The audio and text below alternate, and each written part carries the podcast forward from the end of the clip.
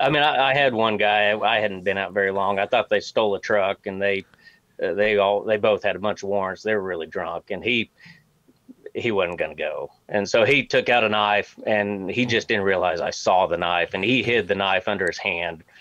I don't know if he's going to stab me with it or not. He This segment of DoD TV is brought to you by Leupold, American to the core.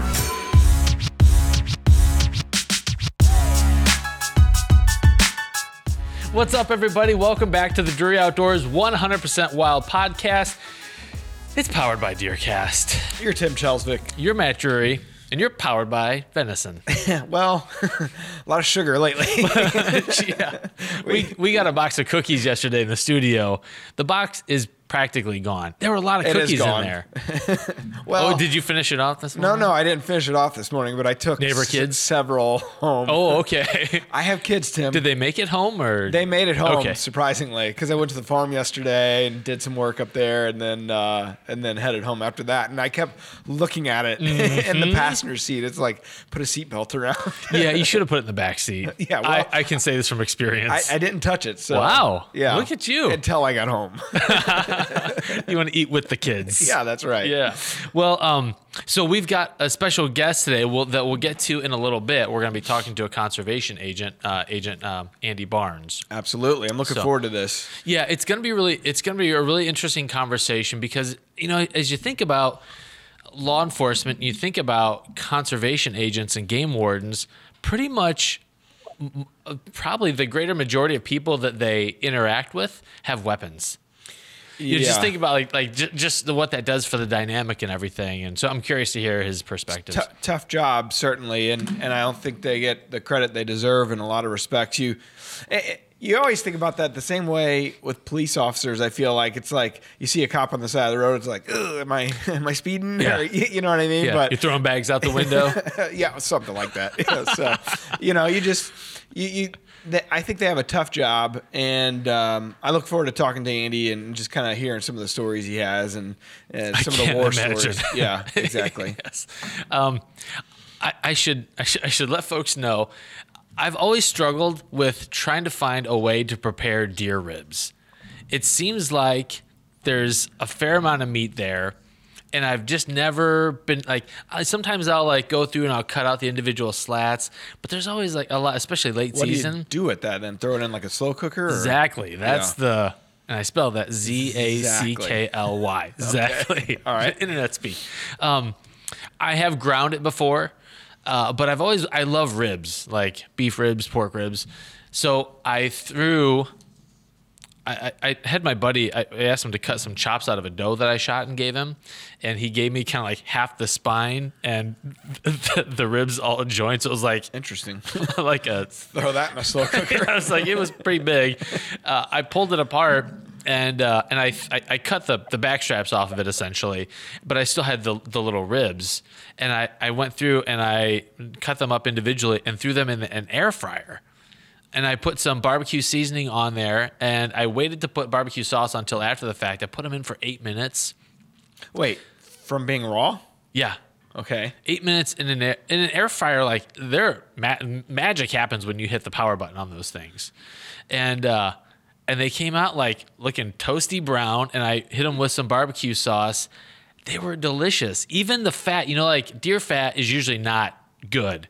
There was still some fat on on these. They so, the fat soaked up the flavor of the barbecue seasoning and the sauce, and there was just enough meat on there to make it worth my while. I sat over the, I stood over the kitchen sink and just, it was awesome. So you lost me when you said you did this at home and you didn't do it here at the studio. Oh, I mean, You got jealous. You well, it made you made it sound like it wasn't that hard to do, and here we don't have Well, any here. It, it was. I'm trying to understand, Tim. Help me understand. Why are we not eating this? Also, I wasn't sure how it was going to turn out. Like I, I was like, this is kind of an experience. I've never done any kind of venison in an air fryer, and it was super simple. I kind of also question your palate sometimes and wonder if Mm-hmm. we have the same level of expectations of food. or like, I love venison, but I mean, you without ever trying this, and you aren't offering any, you're just talking about it. I have no idea. Tim. well, I, I mean, I can't blame you. Lunch yesterday was a can of tuna, Yeah. with some torn up flour tortilla. I offered to crumble some of those cookies into it, though. you did, yeah. You're helpful. Thank you. Meet your macros. right. So that's your uh, killing it in the kitchen tip for today. now I know. Throw the venison in the air fryer. Tim is selfish. All right. Don't touch my don't touch my iPad. Don't touch the soundboard. All right, we probably got to welcome some new Rack Pack members. If you aren't a part of the Rack Pack, all you got to go is to Facebook, search Drury Outdoors, 100% Wild Rack Pack. Yep.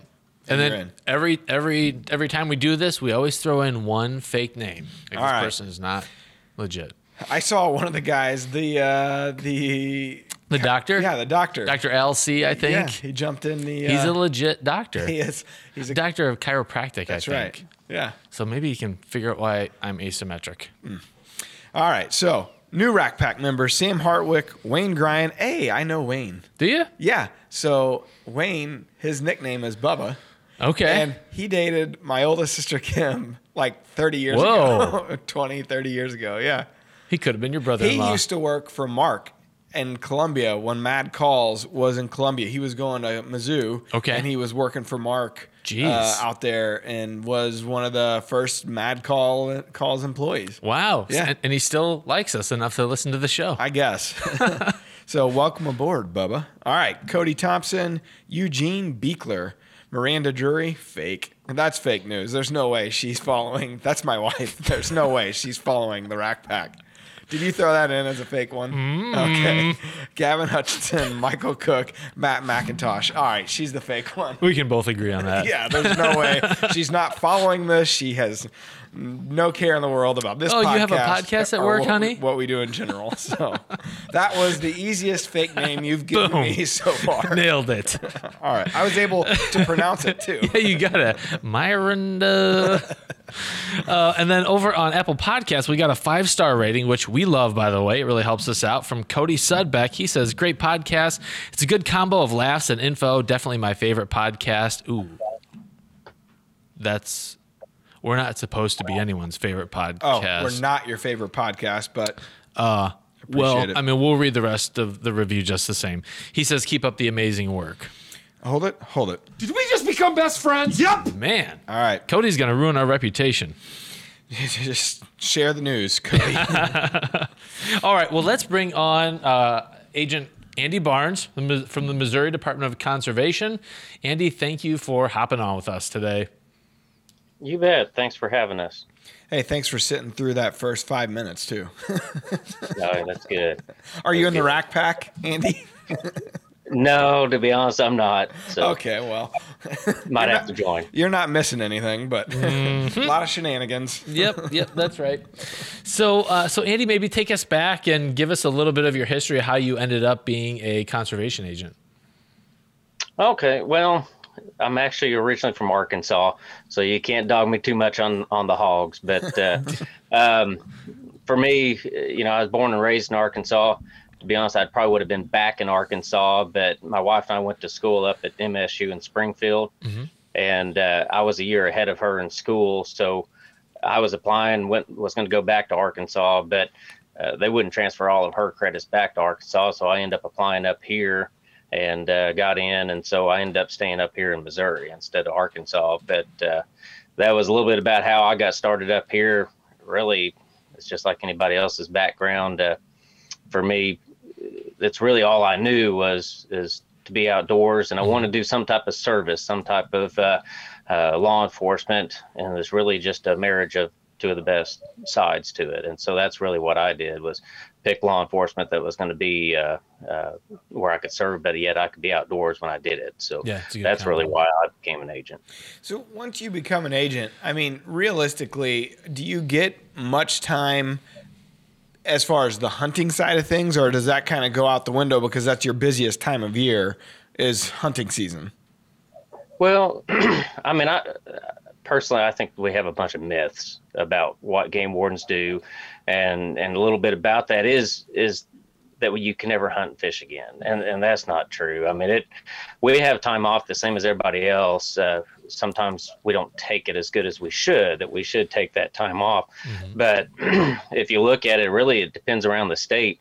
my busiest time is probably in the summertime, not in not in the fall. Why is that? Uh, the fall we have more we have more phone calls, you know, because it's that hunting generated phone calls, night hunting, uh, even deer accident or deer car accidents and and stuff like that. So I'll have a, a probably a higher number of calls in the fall but my enforcement is much heavier in the, in the summer. But I mean, I'm in southern Missouri. We have a lot of float streams, uh, a lot of fishing activity, and so uh, that that summertime activity generates way more uh, enforcement activity mm. than deer season for me. But if I was in North Missouri, deer season would be quite a bit heavier than me. So that's that's what it is. So so in the summer, you're talking about like the the the streams and things that the kind of the float trips are what's famous in southern Missouri. I feel like, yeah. and so what is it? A lot of just underage drinking, or I mean, is it a lot of fishing related? I mean, I,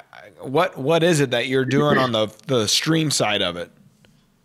Uh, on the stream side, like you said, it, it, southern Missouri has those clear rocky streams, and we have a lot of float stream, what we term a float stream, and so it's a lot of it is not necessarily fishing. They will do mm-hmm. fishing and we'll check some fishing stuff while we're out there.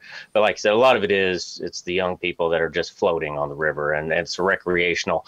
Uh, and we there will be some underage drinking. Uh, there's a considerable amount of drugs uh, and just basically you're kind of corralling the crowd, just keeping them, uh, making it downriver to the end is really what it is. Sounds like a horrible part of the job, I, to be honest with you. I've been on a few, few float trips and I can't imagine the kind of the unruly nature of that crowd yeah. of people by the end of the float. it's one thing in the beginning, but by the middle and end, you know, it's, I, I can't imagine how many clowns you're dealing with. Yeah, you're about right. The later in the day it gets, the worse it gets. If you by about three or four o'clock in the afternoon, half of them aren't even in a boat. They're just stumbling down the river. if we'll just get to the end, we're happy. Canoe upside down, lost the cooler, no shirt, just flip flops. I, I am curious, like, what's the craziest situation you've had to enforce or, or come across on the river like that? Boy, I don't know. There's some that I probably can't say on on the podcast. No one's listening, so several.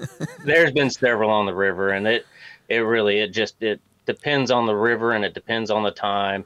Uh, the hotter it gets, seems like it gets worse. But uh, uh, the one I can remember, uh, we were I think it might have been Memorial Weekend, uh, which is a big weekend for us, mm-hmm. and uh, it ended up being all day long. It was pretty busy. We were making a lot of arrests that day.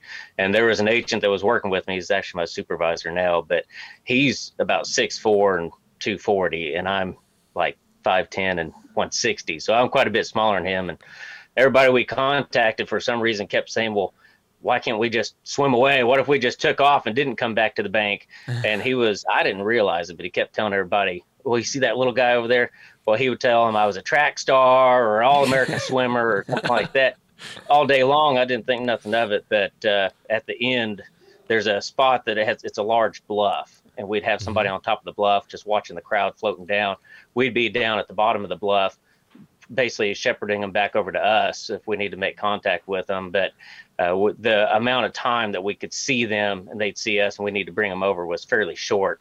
Well, they pretty soon we had about two or three rafts load of college kids there I don't remember what they had, some dope or something, but we were dealing with them and they were mouthing us a little bit about, well, we shouldn't have even stopped. We should have just kept going. You couldn't have done anything. and I heard him tell them, well, you see that guy? He's an all American swimmer. I just tell him go and he'll jump in. well, about that time, they called out three canoes that we need to talk to. They, uh, some drugs or something. Uh-huh. Well, they weren't as nice of people. Well, they made it within our view and we were waving at them to come on over they weren't coming. So they put the paddles down and they started going and they used some choice words. Said we're not and uh, so I didn't really have any options. So I dove off the bluff and started oh, swimming geez. after him in uniform. Oh man! And so I I caught the first canoe. He started coming back to the bank, and I got to the second canoe. To be honest, the guy in the back who was mouthing us pretty hard. He raised the paddle like he was going to crack me with the paddle, oh, and geez. I told him, you know, you better not because we're going to go one way or the other. And I was able to get a hold of the canoe and got them to the bank. The third one, they just got away, but uh, we got them to the bank. Well, when I got there, all those college kids were like, "Oh my God, I didn't, I didn't know you were serious. we're not moving. We're not moving, sir. We're right here." But it was So that was one of the ones I always remembered. That That's, is that's quite the deal. pretty funny. That's how he got the nickname Spider Monkey. he went after him. That's not easy the to swim time- in your full gear either. I mean, Yeah, about the only time I ever swam down a canoe. But they, uh, I've had some foot pursuits and vehicle pursuits, never one that I had to swim down. But that was the first one. that's a pretty good one. That that to me has got like it's just got to be so surreal to be like chasing down a person.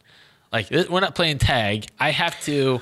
Well, the I have to get surreal part is the stakes that you don't know what they may do. I mean, that's a nervous, Yeah. you know, feeling. I'm sure on their part, but I'm sure a little bit of adren- adrenaline takes over and the training takes over and all that. But still, I mean, you never know what the other person's gonna do. Yeah, the the stakes are so high. Have Have you ever been in a situation where you've been pursuing someone and they've like they've brandished a weapon at you?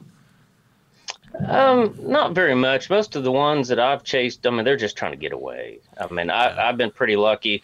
I've been on foot pursuits where they brandished weapon against somebody else, but not not directly at me. I had one.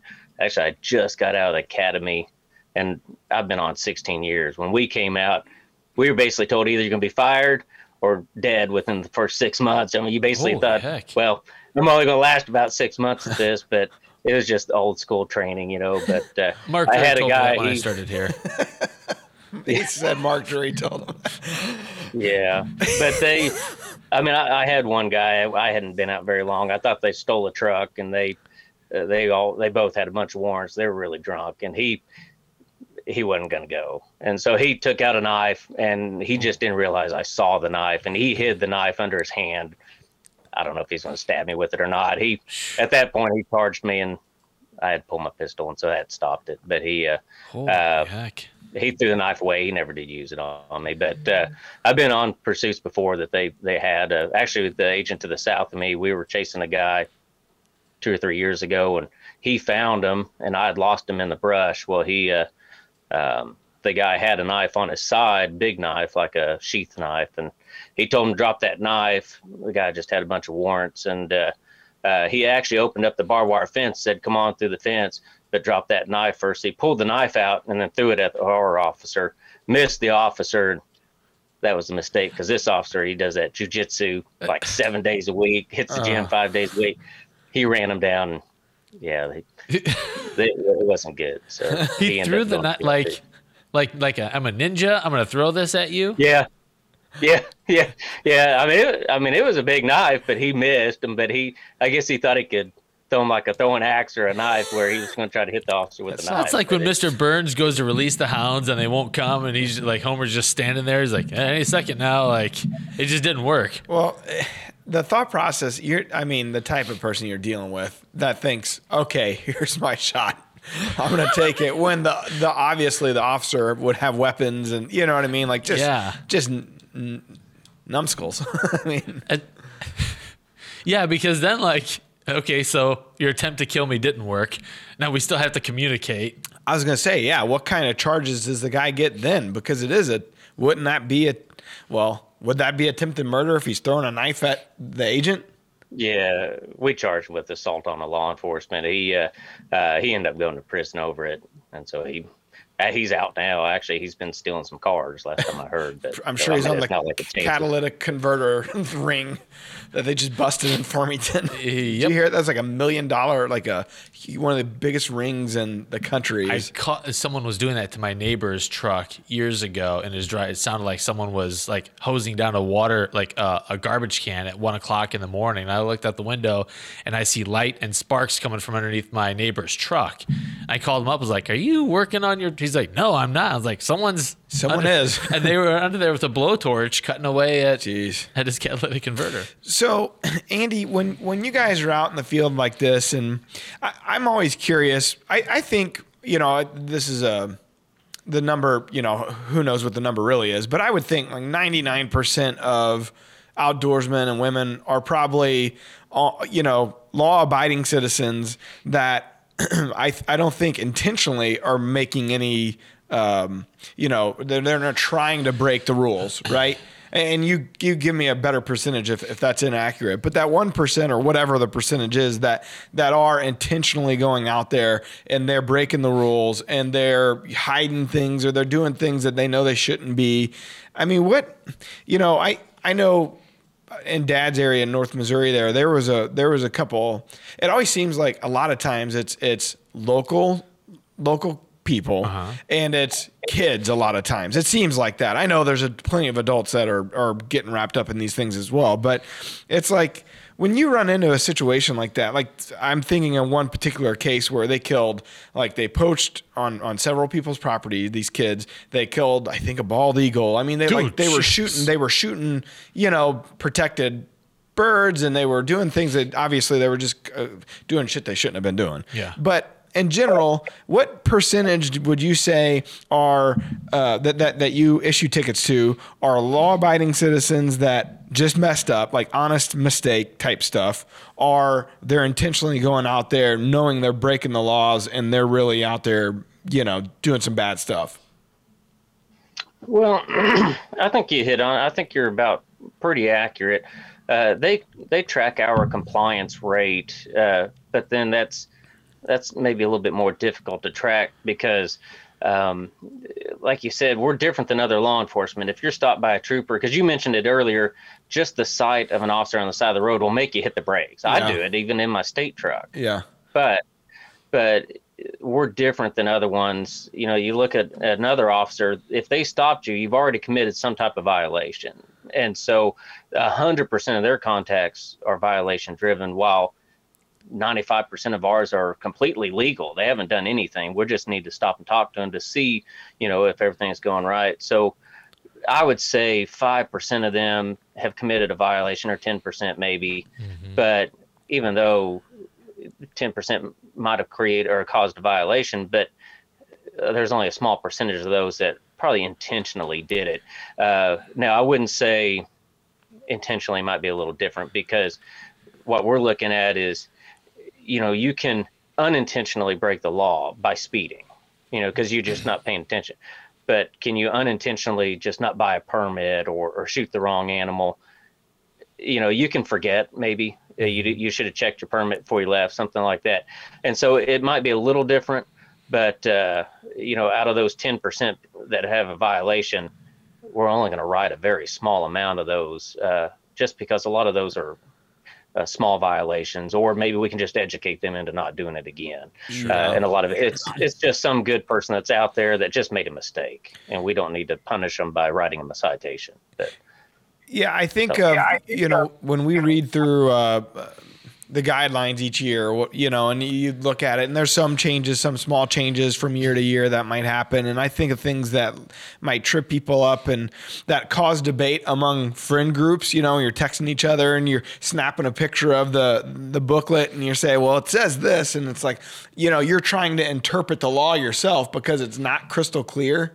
I mean do you feel like there are sometimes in in the rule books that that's just like man there is a little gray area here mm. and whether it's by design or not it, it just it, it leaves a percentage of confusion to the hunters at home that are like well i want to do the right thing but i'm not real sure what this law's saying. I, I think of hunter orange rules as a as a good one and hunter orange rules during all the different seasons and the late season and the youth seasons and i mean my understanding of it is if there's firearms seasons happening and you're archery hunting you have to wear orange during those seasons but i don't think it's that cut and dry necessarily. And i'm just talking about missouri here because that's what i'm most familiar with.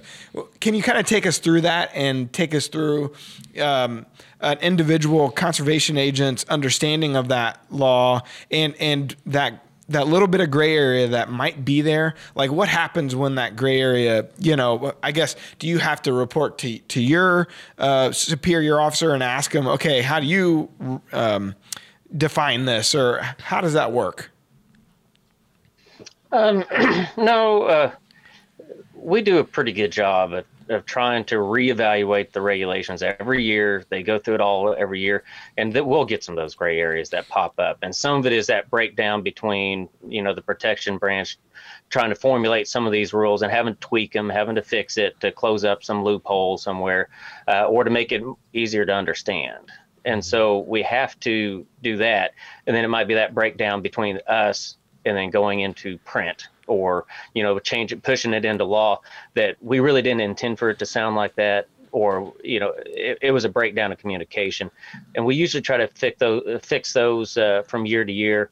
But uh, as far as what you said before, it, we usually use a lot of discretion. If it's something that we know is a gray area, that usually comes from the top down. They'll just say, "Hey, this is what we're seeing. This is kind of our guidance. This is what we're going to go with." Uh, and so, with all new laws, I mean, you're going to have some miscommunication, and we can usually tell that in the field too. If, even if it's an established law, if you do, if you think the person just misunderstood it, I mean, we're not going to necessarily write a citation over that. We would just explain it to them at that point. Sure. Sure. Uh, but but we don't have to. Um, we really don't write very many citations. And so, uh, as far as that in the field, we don't normally call somebody to get somebody else's opinion. We just make the call on our own. But if it's something established, like you said, it's a gray area that has popped up. We usually have uh, some guidance that comes from up top that's going to say, "Hey, this is what we're going to do this year until we can get it fixed." Sure. Uh, Someone asked a great question in the Missouri Conservationist, I think, in the January edition, which is a great magazine. If people don't, if, if you're a resident of Missouri, you can get it for free. If you live outside the state of Missouri, you can get it for like a dollar uh, an edition. But um, they asked a question like, what if I do late season and I shoot a buck that I think is a doe, it's already shed, it's got no antlers. It's a mature buck, so it's not a button buck. What do I do? I was like, I and never, you know, Yeah. I- Good question. yeah, and and the guidance was you you uh, tag it as a buck and you list zero points. Well, here's a question. What if you have already killed your limit on bucks for the year, antlerless deer, You don't have a antler buck tag. deer, any any yeah any deer. Yeah. Sorry, and you don't have a buck tag left, and you were out there trying to harvest your doe population. I mean, I I, I could see where something like that would happen Yeah. potentially. In that scenario, would you? I mean, obviously, you. I guess you would have to call the your agent. Would you get a ticket in that scenario because you don't actually have a tag for that for a antlered buck? Yeah, I mean, if it doesn't have any antlers on it, no. Uh, you know, like you said, I mean, if if you had something that popped up and you didn't, you may just made the mistake. But I mean, how would you have known? Uh, it'd been pretty tough for you to be able to see it unless it was close enough. You could see those spots on its head where the antlers had fell off or something. But uh, no, I mean, not, that's exactly right. Just call your local agent and just say, hey, this is what I got. What do you What do you want me to do? And to be honest, we might have to ask. We, Yeah. Because there's a lot of times people will call me and say, I'll just tell them, you know what, I'll call you back. And Yeah. So, I mean, I'll either have to look it up or, you know, let's get some guidance. You didn't do anything wrong. We just need to make sure that you're tagging it the way we need to have it tagged so that it we have it captured in our system. I, I got a question for you, and this this happens from time to time. So, say you shoot an animal, uh, you know, shoot a deer, you know, say on Monday, and it's not an ideal hit. You track a little bit, you push the deer, so you have to wait, and all of a sudden it's the next day when you finally find them. Which day, when you go to tag the deer right away and you go to check it in, is it technically killed the day you recovered him or the day that you shot him? Well, they uh, and it, it's been a while since I looked at it. I think the system automatically assign the day that you call it in, Okay. or check it in. But I've always told people you will you will check it on the permit of what you essentially killed it on. So and that we get I probably get two or three of those every year. Uh, I tell them, you know, hey, you harvested it with a rifle. It's just now back into archery season. You'll check it with your rifle tag. And because you just didn't recover it till the next day. But that's what you the method that you had used. And so you know right or wrong that's what i've always told people. Uh, and it'll the system will take it. You can go ahead. I mean i get people that check deer on turkey tags and and all kinds of stuff. The system will take it and then it'll just pop up that you know it was tagged on the wrong tag or whatever. But uh, so that that's the only difference is you know you can go ahead and use the method that you uh, or the tag that you use that method for, and it's just the next day. So. Got it. Sure. What are some of the common violations that you see, whether intentional or unintentional, on the part of whitetail hunters?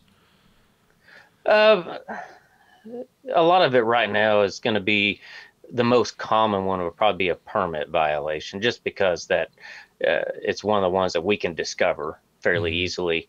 Uh, we'll get a little bit of hunter orange, but most people are pretty good about wearing hunter orange. Um, and then, uh, as far as the most common, though, uh, it used to be landowner permits. We had some landowner stuff, but really we made some changes in the regulations, and the the violation rate dramatically dropped, uh, which was good. And so, uh, um, but uh, it would probably be permits would be your number one violation, and then you get into those more serious violations like shooting from the road or spotlighting or something like that. Sure. Those probably are occurring. But whether we're catching those is a different story. The permits ones are easier to track, easier to find. Yeah. so that, that's why I'd say more common. the uh, the convenience of the app is so is so nice. Like it really is. It really it, it it's nice, and, and you can go back through. You can see your telecheck history. Although sometimes I get a little a little skeeved out, like. When I'm about to go out hunting, I'm thinking, uh, you know, I could use a few more does for the freezer, and so I'll go through and buy like maybe a couple doe tags for that day, and then I kill them. I kill a couple does that night, and I'm thinking, man, I wonder if anyone's like looking at this and seeing the time of when I bought these, and then I happen to check two in that night, and like, is, is there like, is someone looking at me to see like, oh, this guy's buying tags after he's killing deer? Like, it just, it just kind of freaks me. But the place I hunt is uh, there's so many does that that's not an uncommon scenario.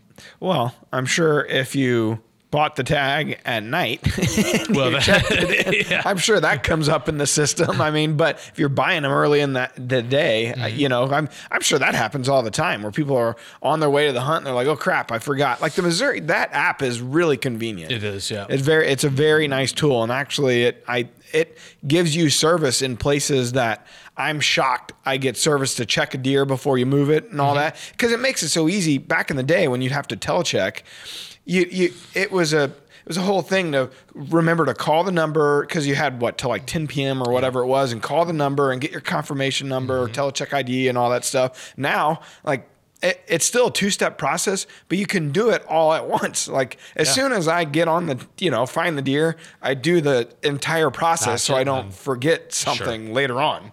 It's it's super simple. It's pretty convenient. I wish all states went to that system, specifically Illinois, which is don't like have one? the- it's very difficult. Their system in general Hmm. of, ta- of getting tags and it's not easy. But they have that draw and you know what I mean. Missouri's over the counter, so it's a little easier Yeah. To to have that app. But hmm. it, it, Illinois is pretty confusing. Illinois be tripping. so we just went off on a tangent here. Sorry, start bashing on Illinois, my home state, which makes it fair game. yeah, there you go. I can do that. I love the resource.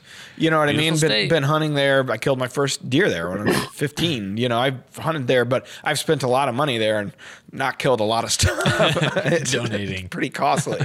but that you're talking about the Missouri app. When you look through there, I got so many unchecked tags because I didn't Yeah. kill anything. Donation, donation, yeah, donation. but honestly, that is the way I look at it. I know some people scoff at the price of these things, but in Missouri, it's really Seven cheap. dollar doe tag. So when I go in, I usually buy several tags all at once Yeah. and just I'm set for the season. I don't have to worry about it. And it's honestly, I just look at it as a donation to the resource. That brings me to another topic, which I, I- you know, there's probably a little bit outside of of your comfort level because I know it, it probably comes from Jefferson City, but I, I feel like I know several people f- from within the the industry, so to mm-hmm. speak, that give you know their Missouri residents and give Missouri D- conservation department such a hard time about how it's managing the resources. And, and whether it's you know reintroducing elk and but yet our turkey populations you know kind of waning here. And I I feel personally like it's kind of unjust. Um, it- you know, it's like CWD gets a bad rap because there's a lot of money being spent there. Of course, the elk thing reintroduction took a lot of money, and I know, like you know, hey, there's a lot of turkey hunters you know, and and that population's not doing great. But in general, I think the the department is doing a great job of making sure we have all types of resources to enjoy, you know, and that our woods and waters are, you know, plentiful. There's a lot of conservation ground to be able to hunt Yeah. in the state of Missouri, and good good ground too. So, I mean, in your opinion, Andy, do you what do you feel like is maybe one of the biggest misnomers about how the department is handling a certain you know species or a certain you know whether it be CWD or elk introduction or turkey population like how do you feel you know we get these um, surveys every year and I'm sure a lot of people fill those out and turn them in what do you guys do with that information and do you act upon it Uh, I think we certainly use all the information. They, uh, I think you're right that we get some criticism in certain categories, but we're not going to be able to please everybody. And I think you're right that I look at it as there's just such a wide array of species out there, whether it's a game species or there's non-game animals that still have to be managed and that you still have to promote uh, habitat improvement or whatever for those species but it's not that that hook and bullet crowd. It's not that crowd that it's not a consumptive use but do we just not spend any money on them or not work on those? So i, I think that we get some rap that you know hey why aren't you doing more? Like you said the turkey population. It it's going downhill and we're seeing that it's going downhill. Lots of states are seeing that it's going downhill but I know that we're we're ramping up some studies with with turkeys right now. We're starting to put some more money into this uh, that we are already investing in, but now we're looking at different dynamics, looking at predators. How are predators influencing it? But yet, if you're going to expend all that effort, like CWD, if you're expending this monumental effort into CWD or feral hogs or something, well, that's going to pull it from somewhere else. And and I do have comments from the public at times. They'll say, "Hey, well, don't you think that this would be something you need to be looking into?" Like one the other day at a meeting was black vultures, because black vultures will predate upon calves from time to time. It's a very small percentage, but yet it can happen. Uh, but the question I had is is why are we not tracking the numbers of damage on black vultures? Well, we might be. I, I, you know, I'm not sure if we are or not, but we can't track everything. And like you said, it, if we're going to spend this money on on CWD or or manpower or whatever on CWD, then it's going to pull it from somewhere else. And so I think that um, if we are getting a bad rap on some of those specific species, we're probably still working on them, but we had to pull resources to work on something else. It's not a um, never-ending amount of money or uh, or personnel, but like you said, those those surveys. I know that they track them as agents. We do surveys every year on, on various species, and it's the same survey every year. And, and the biologists are using that data to determine season length and and and bag limits and, and all of that. So they're using it. We just probably don't see it on the front end as much. that survey is lengthy I mean did you get one this year yet. Mm-hmm. Yeah. It- it- it's a long I mean you better sit down and take some time. It takes a long time to get all the way through that. So I, I mean I'm sure that's that's a good thing but I often wonder if they could break that into categories or break that because there's some things that I just have no knowledge of admittedly so you know it's like I English language. very much the English language, yes. But you know, and there's questions about it, and you almost feel bad filling the survey out because you, you know, I'm not informed necessarily on every single topic. Sure. And so I hate to, for for something I'm putting down, affect it in one, way or the other, and, and not the correct way. Mm-hmm. You know what I mean? So I, I don't know, just a piece of feedback on that end of it. The survey's good, but it, may need to be broken down into sections. Chunks. Yeah. Chunk it out. So. Andy, a question for you as it relates to like your contacts with folks in the field. Like if someone's maybe they're rifle hunting, maybe they got a shotgun. What is the what is the best way as a hunter to make your job a little easier to make that contact? Because you've got two people with firearms, and I just think like, how can we make that as as easy and safe as possible? Okay, yeah, that's a good one, uh, and we get that quite a bit. my deal is, is just just follow directions and and i see it sometimes people are super nervous and i mean they're they're giving off cues. And to me i'll get misled. I'll be thinking something's going on here Yeah. more than what's going no it's just they're just super nervous. And so i would say number one is just follow directions.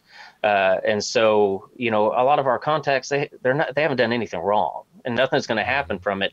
Uh, but you know, if I contact you, I typically I typically will have them unload their firearm if it's something I need to check their firearm. So I'll ask them to unload it, but then I've also had them point it right at me to start unloading it. And so uh, you have to tell them, hey, you know, let's point it that direction away from us, and you just turn your back to us. Go ahead and unload your gun. Uh, and same way, you know, I'll have them if I, for some reason, if I have to walk across the field to them, if they're deer hunting, I've had them look through their scope at me, which I really don't want to walk across a hundred yards with you staring at me through a deer rifle. But you know, it's just basic sense of you know, let's point the muzzle in a safe direction when we're unloading or, un- or loading. And I typically prefer to get the business done ahead of time. So, you know, let's do it first. So I'll ask you to either load or unload your firearm, and, and then I'll inspect your firearm, inspect your permits, uh, check any wildlife that you might have, and if that's all I'm asking, uh, you we don't all need to unload our guns at the same time, and we also don't need to dump all the birds out on the ground at the same time. So uh, a lot of times, if it's a 15 bird bag limit, you can just open the bag. If you only have three, I can count to three. You don't have to dump them on the ground. So just following directions, and you know, just after we get done with the business part, we can talk all day. So that's that's what I what I typically do. So down in the area that you're at, I, I mean, is waterfowl? Is that? I mean, is is that probably a little more predominant than say whitetails, and I'm sure turkey to an extent. I mean, is water? uh, What what would be like the busiest? You said summer was the busiest. So is that? You know, I know the streams and all that, but is there a lot of fishing and you know that type of stuff that you're you're having to check? You know, if they have the proper licenses and those types of things. Yeah, I get a lot of fishing. I don't have a lot of waterfowl where I'm at. I just don't have enough water for it. Uh, some upland bird, turkey, deer. What- deer's a big season for me, uh, but it's just not as big as that that spring and Yeah. summertime where because we have some lakes that are right around us, Table Rock and Stockton, and so fishing season is something that we we spend quite a bit of time with. Just because the the amount of people that are out there, I might check a hundred fishermen in a day, but only one deer hunter Mm. in a day. So I mean, Sure. it's just that size. So. What have been some of your favorite excuses people have given you when maybe there is a violation and they're trying to skirt it? My dog ate my tag. You're like, oh, how'd, how'd that walleye jump into my butt? You know, I don't know. They, you can usually tell pretty quick. I mean, I typically will ask, you know, do you have any fish on board? Because you know, you'll start with, hey, just conservation agent, just here to talk to you for a second. Do you have your permits? And you can tell about the second sentence. They're probably going to have something short on board, just because you can see they'll almost physically walk away from the item. uh, it's just a psychological thing. They just want to distance them away from that live well, and so then it's kind of fun because then you just you want to kind of prolong it a second, and then finally you're just gonna say, "Hey, do you have any fish on here?" And then they'll just say, "You can see that pot." Yeah, yeah. Way. And I mean, I've had a couple times they'll look at it and then it goes overboard. They're like, ah, you know, Wow. oh, sorry, it, it's. So I typically just ask them, "Did you measure that?" And then they'll say, "Oh yeah." And I mean, I've had them say that, "Oh yeah, yeah, it, it's good, it's good," and it is absolute. I mean, it's four inches short. It's not even remotely close. So, but Whoops. uh, they, there's all kinds of excuses. Can't do that with a deer. No.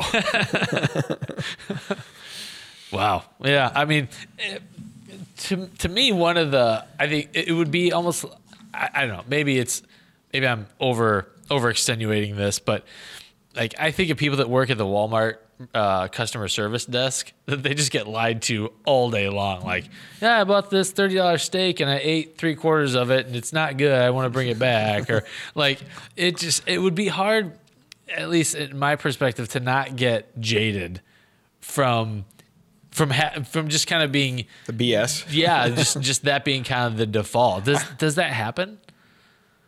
Yeah, it, it does. And I mean, I I try not to be jaded. I'm usually a pretty happy person most of the time. But they, um, I I tell people, I openly tell them, you know, I've done it 16 years and I check a lot of people. Mm-hmm. I could probably count on one hand the amount of people that just told me the truth straight up front. You know, if I rolled up and they said, "Yep, I did it," it probably only happened easily less than 10 out of all of them in 16 years.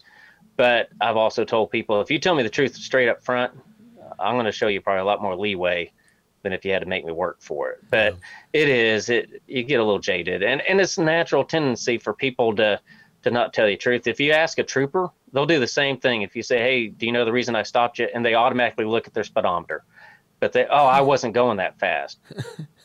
yeah, you. I mean, it, it it's just natural, natural psychology that they'll Yeah. do that. But, In uh, those so instances, you when you get pulled over, you just get your license, get your insurance, just have it at the window and ready. Like they, hey, they got a Good job to it. do. Uh-huh. I Yeah. deserved Yeah, this. let's not extenuate this. Not saying I have any experience. Matt, you're a fast driver, sir. no.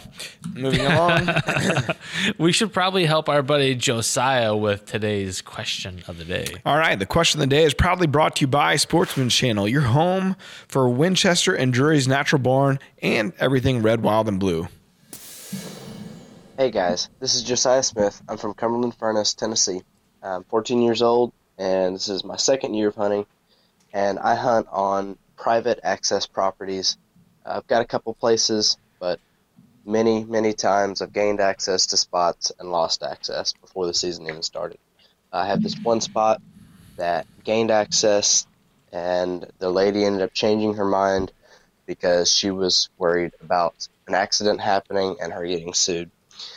Um, I'm just wondering if you think it's a good idea if I came back this next year offering a hold harmless agreement so that she would not be liable for the accident. just curious on your advice. I'm not really sure what to do. So thanks.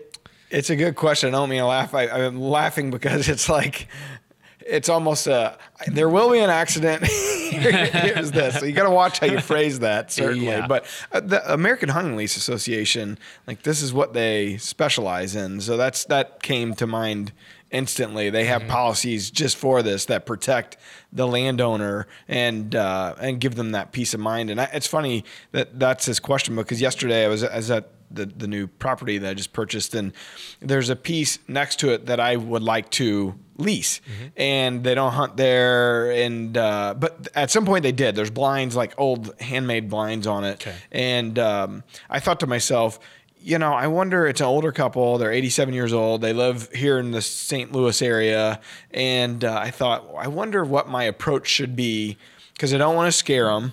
And certainly at that age, I, I'm sure you, you're, they're thinking like, I don't want any, you know, I don't want any Yeah, it's accidents or it. it's not worth it. So, you know, it's like, ah, how do you go cold turkey into that conversation? And I was asking Mark about it, and he was like, a lot of times I just go and say, hey, I'm your new neighbor, or it's a little different for Josiah because he's looking to, to lease a Yeah, property or whatever. But in this instance, he said, hey, I would like to look after your place for you. You know, if you ever need anything, I'm here for you. And that can be a foot in the door. So I thought that was a, a good way to look at Mm-hmm. Yeah, it, certainly. definitely. And and Josiah, it's his second year of deer hunting. He's 14 years old. He's thinking about Smart kid. liability. I mean, that's awesome. First off, congratulations and welcome to the family of hunters. That's cool that you're uh, that you joined up. Um, but uh, but yeah, hopefully, like definitely check out the um, American Hus- Hunting Lease Association. I'll put the link in the show notes.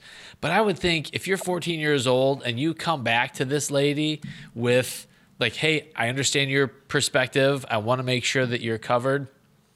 That's got to speak volumes. Like that could be the beginning of a really long-term opportunity to hunt that piece of ground. And by him telling her he's willing to put in the work, and if she needs help, you know, around the property or cleaning up, you know, fixing fences or whatever the case may be, I mean, that goes a long way, um, you know, for for someone being a little more comfortable with you being on their property. And it's one thing; it's hard to understand it until you own a piece of property or, or own a home or own a you know own something where you have that you know, innate ownership of this object and you have a real protective nature around that object and Right. and properties is just a- another big i mean that's a very expensive notion to you know so it is scary Mm-hmm. to ha- think about people being on there having an accident and, and what would happen to you as the owner of the property Right. And, and right or wrong, as a 14 year old, you get saddled with, well, he's a teenager. Yeah, so yeah. he's probably not responsible. and weapons teenagers and weapons Smoking doobies.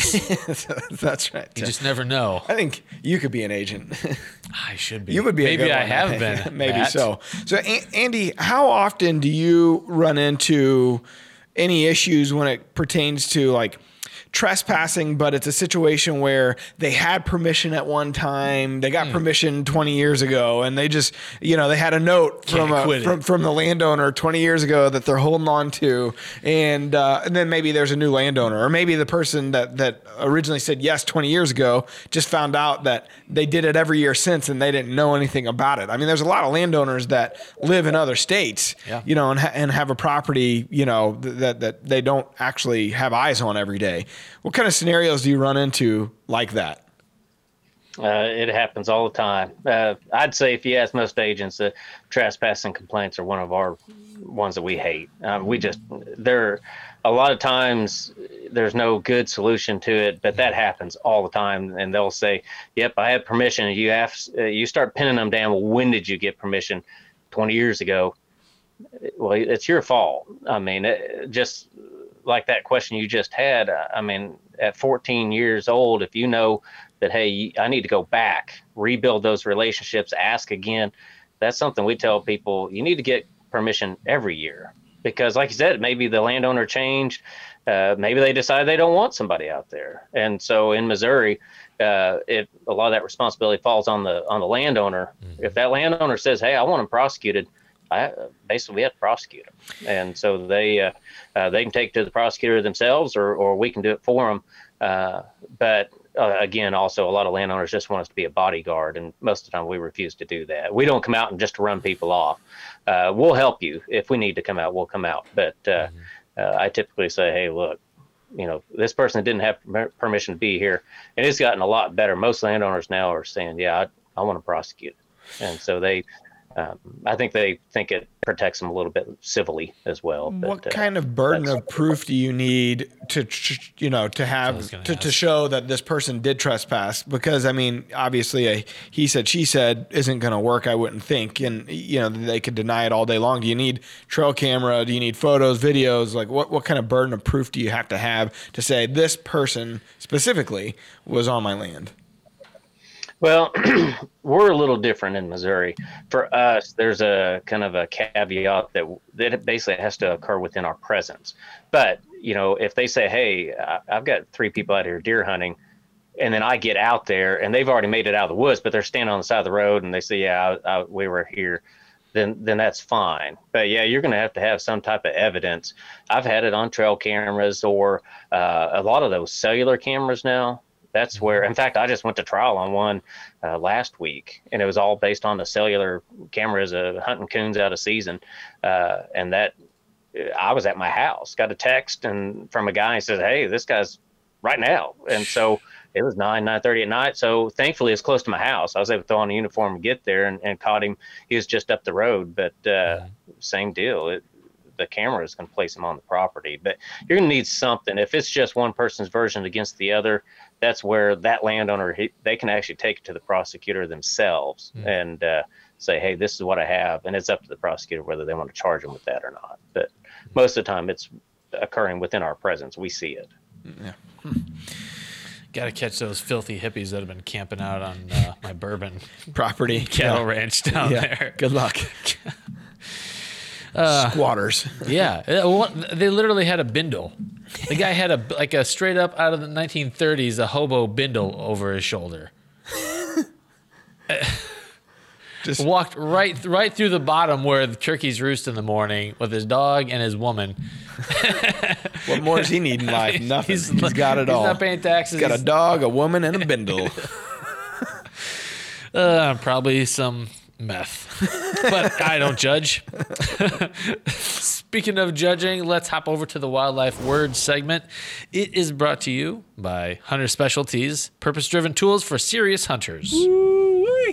Okay, so bucks tend to lose their antlers based on the amount of daylight they're getting in late season, which ultimately impacts their hormones, triggering the act of shedding. But there's another factor that researchers believe may actually cause a deer to shed, and that is A, spending too much time on TikTok, B, losing a fight to a more dominant buck, C, having a dream about losing an antler, or D, getting startled by a clown or puppet. Well, I feel like this one's pretty easy, but we always let our guests go first. Andy, what, which, which one do you think it I'd is? say losing the fight to the buck, but I'm just going off of the other options. That's Tim has to do that so I could get these right. A is not real. C is not real. I too go with B. But it kind of depends on what the puppet is. Hmm. I mean, you think of a good, like, scary little puppet Move along, Tim. or a clown. Yeah. You're- you're so clown. there, there is research that shows that a, a buck's hormones may actually change after they lose a fight to a more dominant buck. If that happens in late season, the hypothesis is that like let's say you and I are sparring and you beat me out, something happens in my in my uh, in my hormone the chemicals that are coursing through my body that causes that shed to happen shortly after. Sometimes Basically, as it's like day. public humiliation. Like, here's your dunce cap. you lost, and I'm taking your antlers. Yep, yep. It's it, and, and, and it's crazy, but there there's more and more evidence that's showing that that is that's happening, which kind of reinforces that genetic that uh, pecking order, I guess, like in terms of who has the better genes in that It's interesting. in that group of deer. So Now you know, Andy, if you didn't already. you're welcome. Absolutely. You're never going to get this hour back. I just want you to know that. No, it's been fun. Been fun. Cool. Well, um, I guess any any parting parting words of wisdom for hunters, just from a law enforcement perspective, before we wrap up here. Uh, not much. I mean, uh, I think personally, a lot of stuff has changed. I think the uh, a lot of the stigma and the myths have been kind of dispelled a little bit. The only thing I could say is is mainly if you have a question, uh, you know, call us or, or text us. I prefer it to be during business hours, but here in Missouri, all of our calls come to our cell phone. So when I'm averaging 250, 300 calls a month, I don't like the call at two o'clock in the morning from the bar and they're settling the bet. So Oh. that that's personally it. But I mean, honestly, I live in a rural community, so I know the vast majority of the people here in the county, and most of them know. I mean, they can call me or text me. I'd much rather just answer the question over the phone mm-hmm. than for us to be in a, a bad position because it people just don't realize how awkward it is that I don't want to write them a ticket, but when you're writing your kid's baseball coach or your kid's teacher or somebody from your church or something, it, it kind of it can ruin some relationships. So I'd much rather that would be my advice. Just call us. Just call us and ask us any question, and and we'll work with you hundred percent. And it sure beats meeting in the field. So yeah, good Yeah. advice. Yep, sounds good. All right. Well, we appreciate your time today. Really, thank you very much. And uh, if anything we can do to help you out, just holler. yeah, you Yeah, bet. you need someone to run someone down, rough them up a little bit. That's just Tim. let me know. We'll get you. We'll get you set up. yeah, I want to ride along. Like I want to be like uh like like a deputy for a day or something. We've done that. So we had a, a coon one of the guys on the Drury Outdoors team. He's a, a police officer at a local municipality here for a long time. He's retired now, but we did a ride along with him once for because he was on Dream Season at the mm-hmm. time, and we wanted to document kind of what he, each person on the team did for a living. Sure. And so we got to do a ride along with him. It was pretty pretty good. Yeah, yeah. I can only imagine riding along with coon dog. Yeah, it's interesting. Oh, sweet. Anyways, well, thank you very much for your service. We appreciate it, and uh, don't let people give you too much crap out there. We'll try not. Thank you. All right. All right, thank thanks, you. Andy. And everyone, thanks for watching. Stay tuned next week. It's episode number 248. So if that's not a tease, I don't know what is. Let's just get keeps going up. Weird that way. All right, Numbers. till next time. Bye bye. Peace out. Temperatures are going to be dropping. Perfect conditions for the skinny field. Gotta focus on those afternoon hunts. Northwest Tree Stand, 5 p.m. It's the easiest decision you'll make this season. Get ahead of your game with DeerCast. All right. Well, thank you so much. We really appreciate you taking the time to jump on. Hey, thanks for having us. We really appreciate it. It's been pretty nice. It was a lot better than I thought. I was I was afraid you're gonna have to make me really reach back in my memory to come up with something. What's your favorite color?